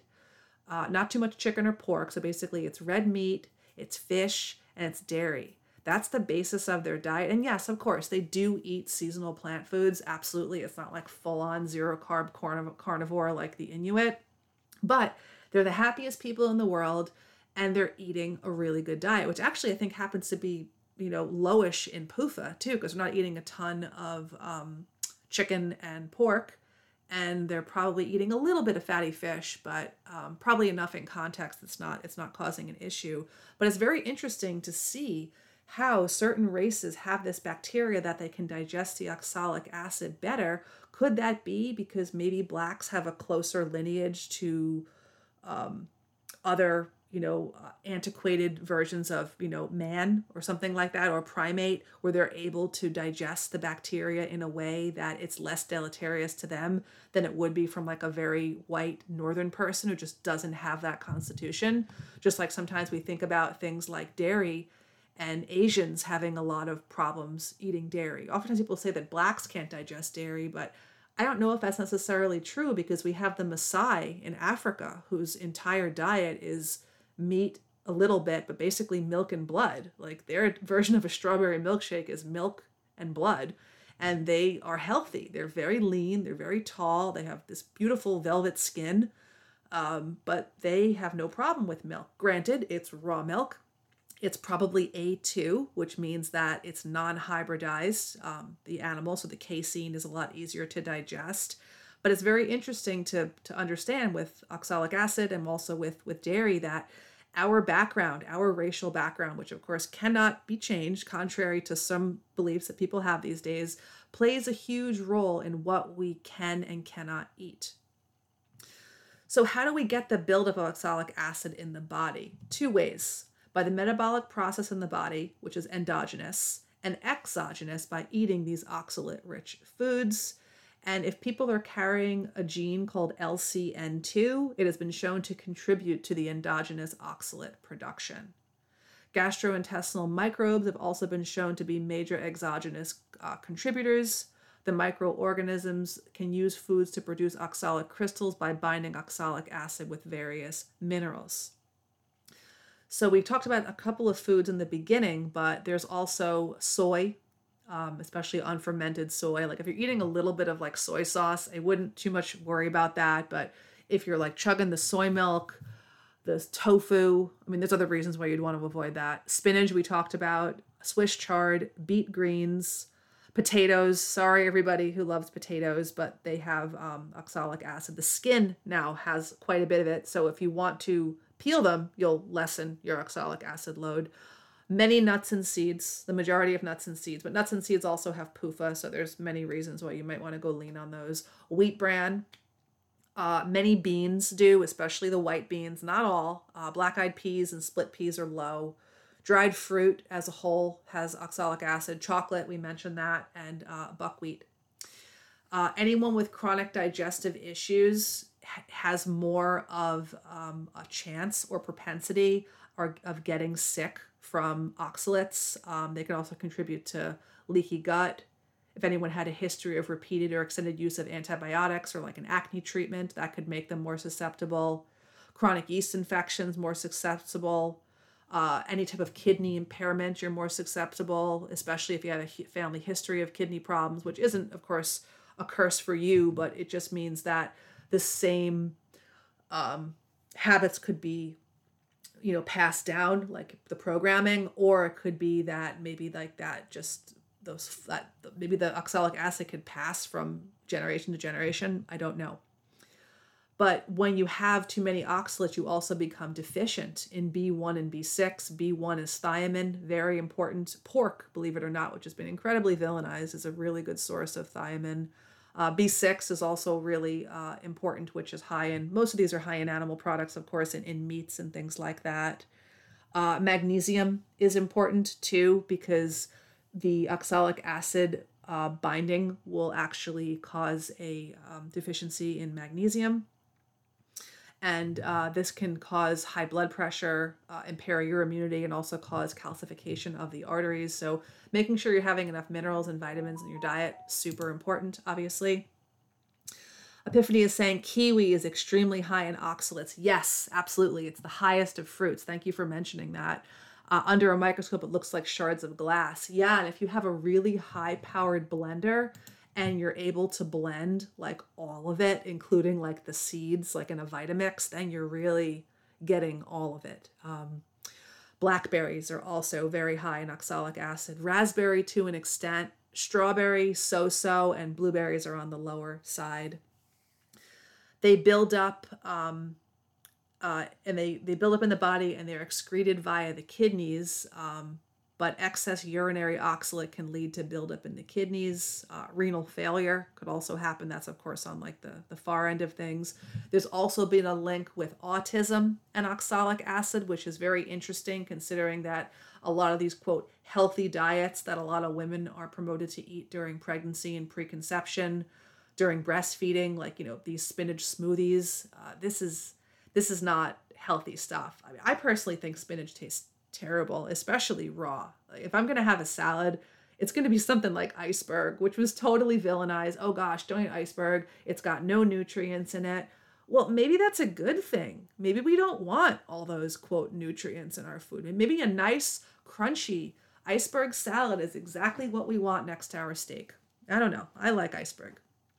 Immune deficiency is another thing. Joint issues, big problem for people. Oxalates can cause lots of joint issues, arthritis, things like that. So I know this is a lot of information. Maybe you're not familiar with it. Maybe you are. Maybe you needed a refresher on it. So what are some things we can eat that are not high in oxalates? Some veggies. Let's start out with some veggies. Cucumber. Basically all the cruciferous vegetables, cabbage, broccoli, cauliflower. Then, of course, you want to consider that eating these raw is not great because they have goitrogens and they can inhibit thyroid function. They can block iodine absorption. So if you are going to eat them, you've got to well cook them, have them with like a little bit of saturated fat, like some butter, and just don't overdo it. Zucchini, artichoke, avocado, peas, asparagus. Carrots are considered moderate. Some people say they're actually higher. It really depends what list you look at. If you go to a person's website, she's the expert on it. She herself had like really bad oxalate poisoning from like a lifetime of eating like Swiss chard and sweet potatoes. Sally K. Norton. Check her website out. She's got some great free guides on there. So if you're interested in learning more about this for your own health or sharing it with friends and family, she's got a lot on there. She even has information about oxalate dumping because you don't just want to give them up cold turkey because then you'll start to get a reaction like joint stuff and stomach stuff and headaches, sore throat, bladder pain, etc. Some mental symptoms like depression, anxiety, brain fog. So you want to like titrate this down. So if you're interested in doing this and you've been someone who's kind of OD'd on a lot of these foods, you might want to look at her website. But just for the time being, wanted to give everyone a bit of a primer on how all that works and how we can just, you know, think about ways that maybe you have some mystery thing going on. Maybe, you know, you've been to Dr. Z, maybe you've been to Dr. Z Light and no one can figure out what's going on. But it's important to know this type of stuff because oftentimes we have to kind of be our own detectives in this world. So maybe that'll help somebody out there. It doesn't help you. Maybe it'll help someone who you know. Okay, moving on from that. I just wanted to mention a little bit about dairy. And dairy actually is a good food that can help kind of chelate some of the oxalic acid out of the body. So that's helpful to know, of course.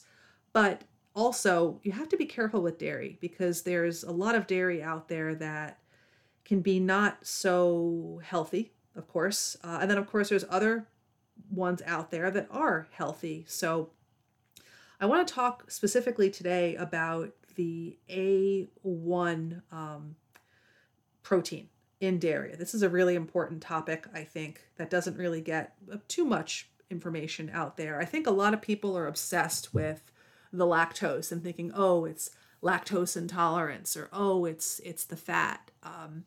I think it's the casein, what they call casomorphine, and that's actually, it's an opioid. That's why for a lot of people, if you talk to people who are vegans or vegetarians, they'll say, oh, the hardest food for me to quit was dairy, it was cheese, because it has natural opioids in it, as does iceberg lettuce, by the way, just so you know. But the beta casomorphine, which is in A1 milk. Now, what is A1? A1 is what they call cow dairy, which has come from a hybridized cow. And most of the dairy that you get in the store these days, they are getting better. I have seen some A2 milks lately, which is good to see. Granted, they're pasteurized. And there is, I think, a goat milk in the store too. Keep in mind that all goat dairy, all sheep, camel, water buffalo, donkey, all these alternative dairies, these are all naturally A2.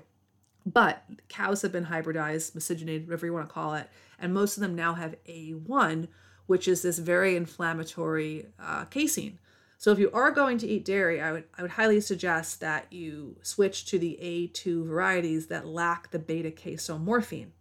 There's still going to be an opioid effect, but it's not going to be as potent. So that effect you get from the beta casomorphine from A1 casein in milk is going to be lessened if you take milk that is from A2 cows, or if it's from sheep or goat, probably going to be a little harder to source something like donkey or camel milk. So the beta casomorphine can cause brain fog, slow digestive tract, hair loss, loss of libido, loss of motivation, and some of the hormones can cause acne. Also bloating and water weight gain. So I think that's why sometimes the dairy can cause weight gain for some people. And people always think it's like the fat or the lactose. It's not. It's the protein. And for some people, the protein in general is just not conducive for their body, and they do far better with proteins from meats, two-legged meat like fowl, or four-legged meat like hogs and red meat. And remember, there's more red meat than just beef. Beef is great, but there's bison, there's lamb, there's goat, moose, venison. And there's all these different meats out there that someone could be eating. So we have two issues with the dairy. We have the A1, which is the hybridized animal. So that could be ameliorated easily by finding A2. And of course, we have the pasteurization too, which also kind of denatures the casein. So that's something on top of the A1 and the A2. And then we also have the opioids in dairy, which for some people can elevate their prolactin and also elevate their estrogen. And if you have high prolactin on a blood test, chances are you have high estrogen as well. Most doctors don't test for prolactin. Some gynos do, but most doctors don't. And that's how people can sometimes have a negative reaction with dairy. That's why sometimes you'll see these people who were doing more of the low carb or zero carb, like the carnivore crew, they'll be doing butter, ghee, hard cheese, and cream, because all of those things are low or no casein, but they're also lower in lactose. And a lot of those people are against carbohydrates. Although now we have kind of like a different segments of that diet where we have people who are doing those diets, but they're also doing honey and dairy, milks, which of course has lactose, it's a sugar, and also fruit. So just because someone is carnivorous doesn't mean that they're low carb. Just because someone's vegan, I mean, someone might be doing vegan keto. I can't think of a worse diet than vegan keto. That'd be loaded with oxalates, most likely, loaded with PUFAs. That's got to be one of the worst out there. So a little bit of food for thought in regards to milk, and know that it's the A1 protein, the casein, that is what makes it inflammatory, albeit the opioids in dairy can still be problematic for some people. That's why traditionally in Ayurveda, milk was something that was drank later in the day. It wasn't drank in the morning, which is interesting because here in the West, we have people, you know, splashing it into coffee, eating cereal, making smoothies, and they have their dairy early in the day. But traditionally in Ayurvedic culture, it was more of a nighttime food. So maybe you want to switch it up and have it at night instead. And also something too I'm going to mention in regards to dairy and meat and Ayurveda. We were talking about Ayurveda earlier in the show. We have this Ayurvedic diet, which of course is very much on the vegetarian side. Still, we have these remnants of, you know, yogurt and ghee and milk, which have survived the test of time. And usually it's more of a lacto diet. It's not strict vegan. It's definitely not eggs for whatever reason that is. But nowadays, of course, with the push for the full on plant-based bullshit, they have pushed kind of more of an a vegan version of Ayurvedic diets. But the old school Ayurvedic texts are all about meat. So I'm thinking somewhere along the line, you know, everything has been perverted, Ayurveda, TCM, literally everything. But at some point down the line, they removed the meat for the obvious reasons, to control people, to make them, you know, less horny, less powerful, less victorious, you know, less attractive, smaller too. People used to have much bigger stature years ago. People are getting smaller as a whole. I also have a theory people used to have larger genitals. Years ago, like men would have larger penises, women would probably have like a larger clitoris and labia with like a more sensitive, you know, yoni. So this all comes from basically multi-generational devitalization. And then on the flip side, this is actually kind of funny. We live in a culture where, of course, for a man, there's no limit on how big your penis can be. You know, bigger is better, right? But for women, if they have like labia that are like a little larger or bigger, they've got to get rid of that. They've got to have some surgeon, you know, excise that and laser off the most sensitive part of their body because, gosh, it's disgusting, right? The misogyny is so deep in this culture. It is so deep. I mean, obviously, there's always going to be a variation between everyone's genitals. And just because someone's labia looks different doesn't mean they're supposed to shave it off, right? It's so sad to hear, like, when, you know, young gals have done all this surgery to themselves. Like I posted on the other day and it showed what, you know, the quote beauty, or triple parentheses beauty, would be in this modern world, you know, fake breasts, fake blonde hair, probably a yoni that's like a labioplasty, what they call like the Barbie yoni, like basically looks like a tranny. For the most part, it looks like a scrotum that was tucked in to look like a pseudo yoni. Absolutely ridiculous. But this is what they think is like hot.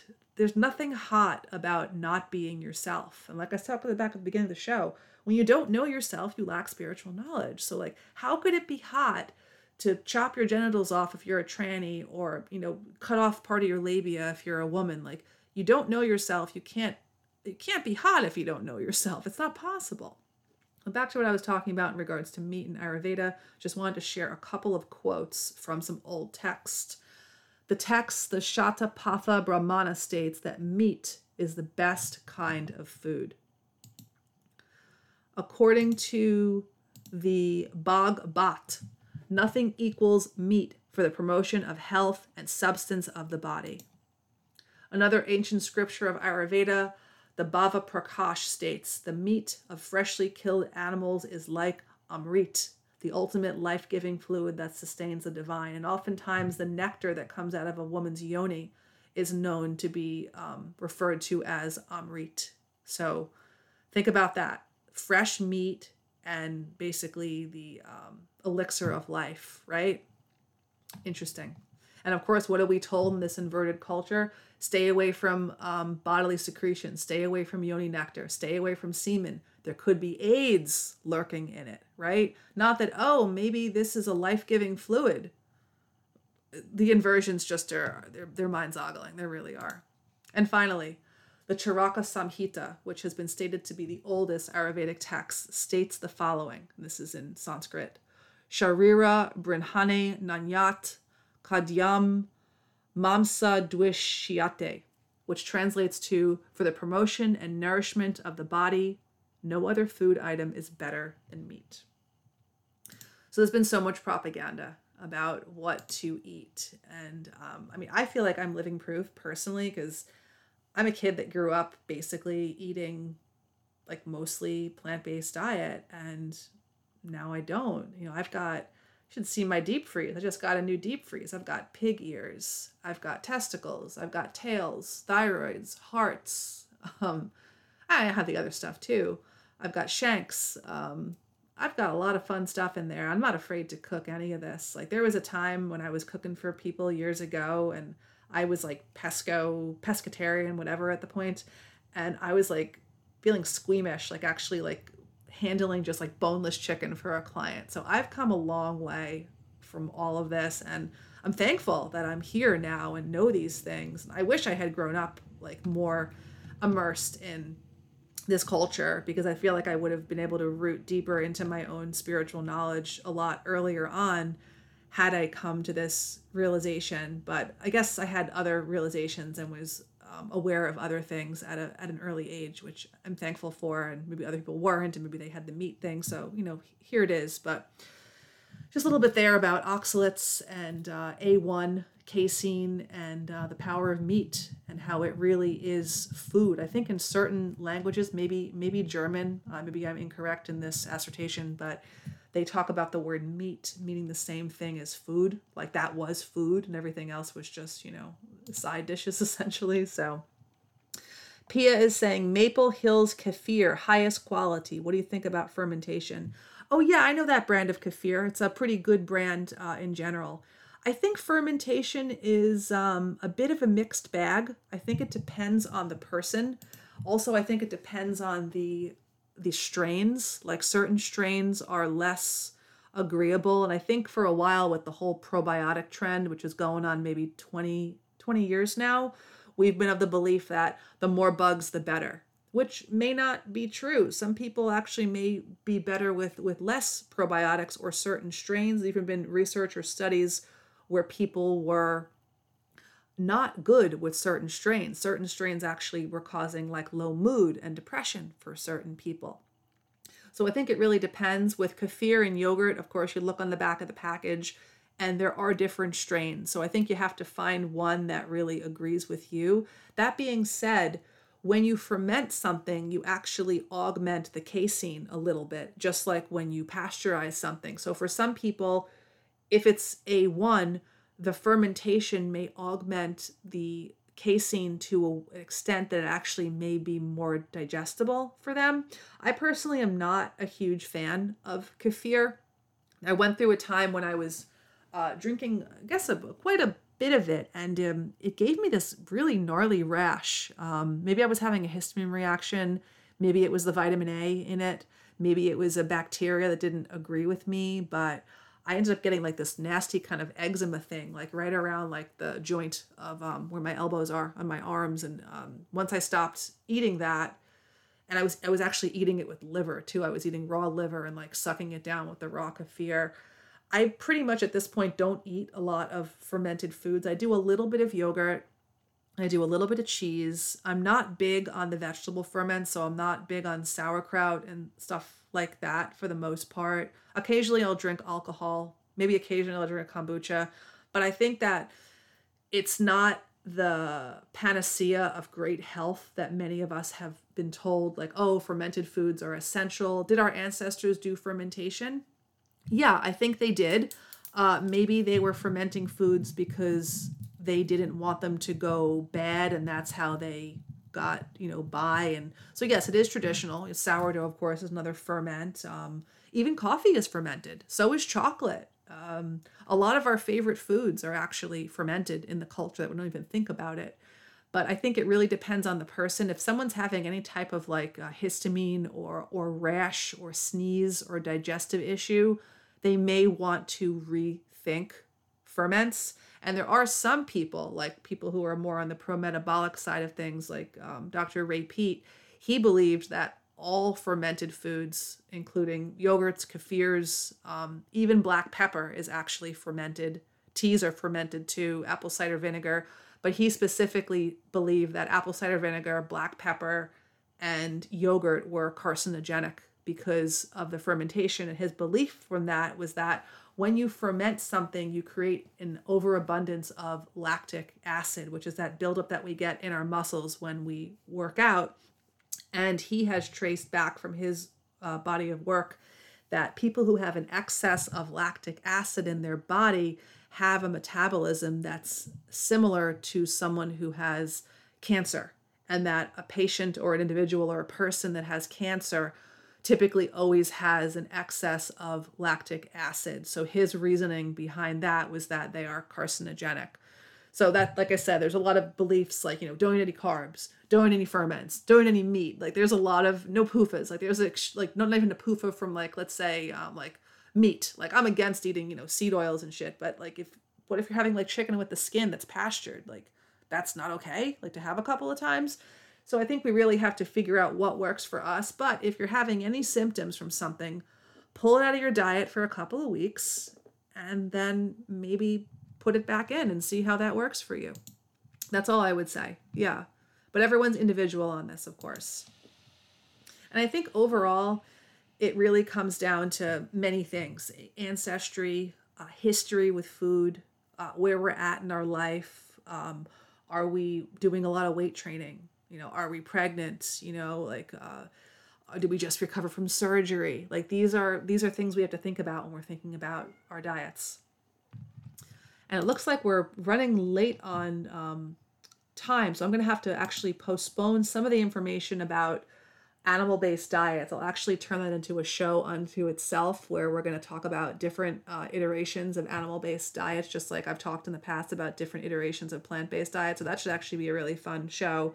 But to end this show, let's see what else I could mention. Oh yeah, just the Icelandic diet that I alluded to earlier. We'll end it with that, and I'll save this information on the animal-based diets, which seem to be getting very popular. A lot of people are kind of burnt out with the full-on carnivore and keto, and of course they're burnt out by veganism and the standard American diet. So a lot of them are kind of doing animal-based with seasonal carbs, which I think is a nice way to go about things. That's kind of where I'm at right now in my diet, but a little way to whet our appetites for the next show. Let's close with this information about the Icelandic diet. And Iceland's thought to be one of the happiest places in the world. And I think it's racially homogenous, which is probably one of the reasons it's a very nice place to live. Although I did hear a report in the last couple of years that some rabbi and his family were moving there. And of course he was talking about how anti-Semitic the country was, or, you know, the recipe by now. It's always the same recipe with different ingredients. But anyway, here's a recipe, or here's an article actually. It's about 9 years old, but I think it still stands to be true if they're eating their, you know, indigenous diet. The Icelandic diet of fresh fish and high quality meat is the healthiest in the world. And I want to reiterate that. Fresh fish and high quality meat.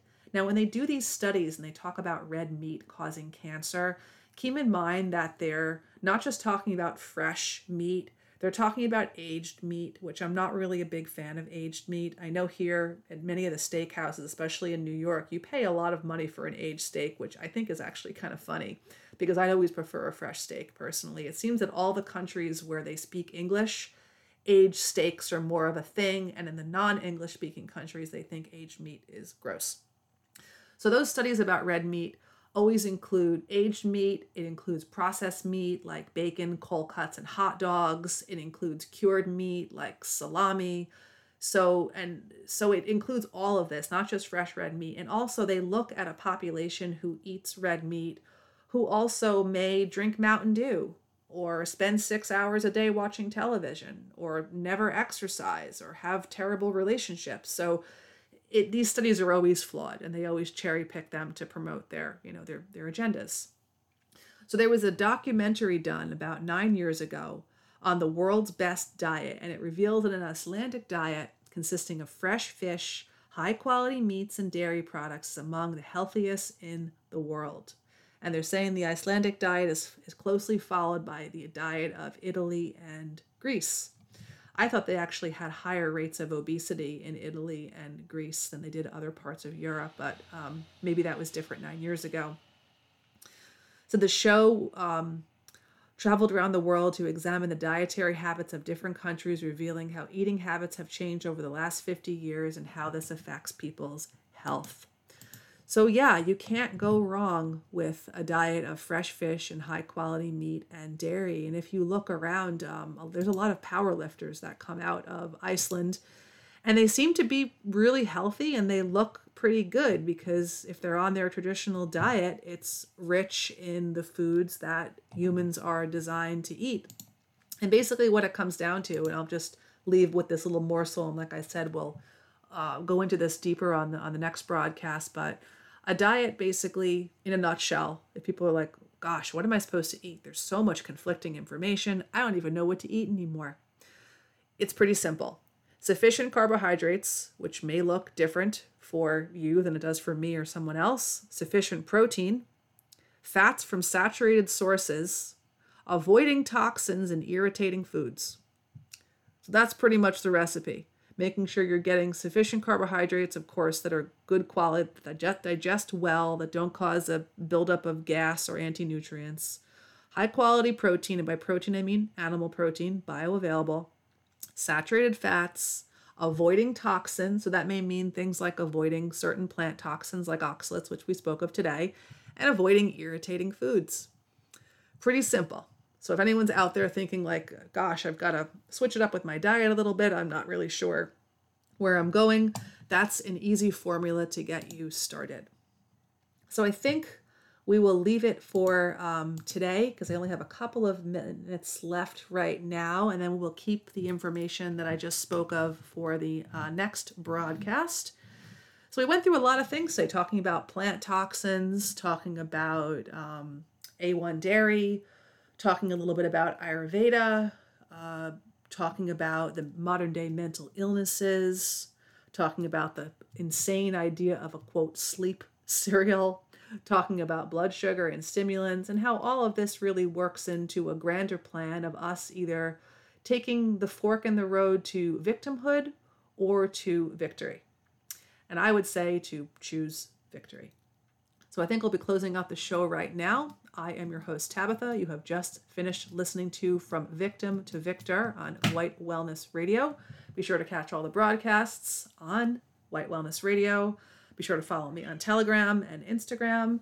And I'm wishing everyone a wondrous day in this big white world until we meet again. Satnam.